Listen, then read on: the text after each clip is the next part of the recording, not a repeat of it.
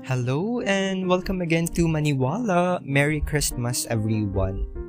It's so sad to think that our celebration of Christmas will be very much different from how we previously celebrated the season because of the restrictions, lockdowns, and other challenges posed by the pandemic. But all of these challenges doesn't really equate with abandoning the celebration itself. To tell you honestly, celebrations like Christmas and New Year is very difficult for me to celebrate. Especially that I grew up not meeting my expectations of how things like this should be celebrated. And I guess others can also relate to this one, especially those who have their loved ones far away from them, those who suffered loss, or is feeling alone or lonely.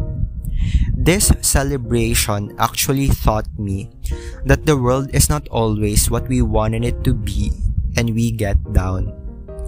I remember there, there was a point in my life when I really devoted my life and belief thinking that Santa Claus would grant my Christmas wish.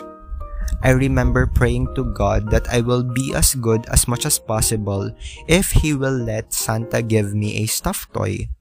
Funny, right? So crazy for me to ask um, God for Santa to give me a single stuffed toy. But actually, I ended up frustrated for not receiving anything from Santa on that exact year.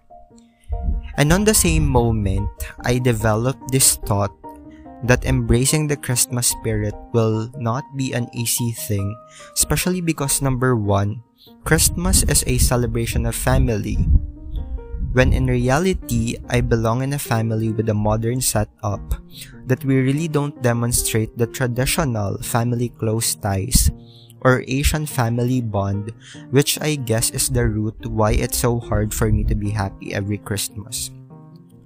I will be very blunt also that up until this very moment, I still have that pain in me.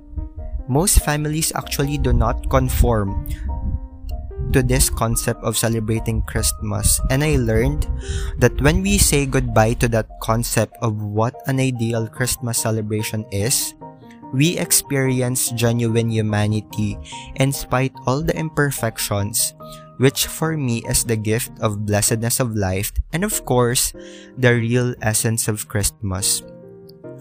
All of us has a story to tell an experience of sadness and loneliness at some point in our lives.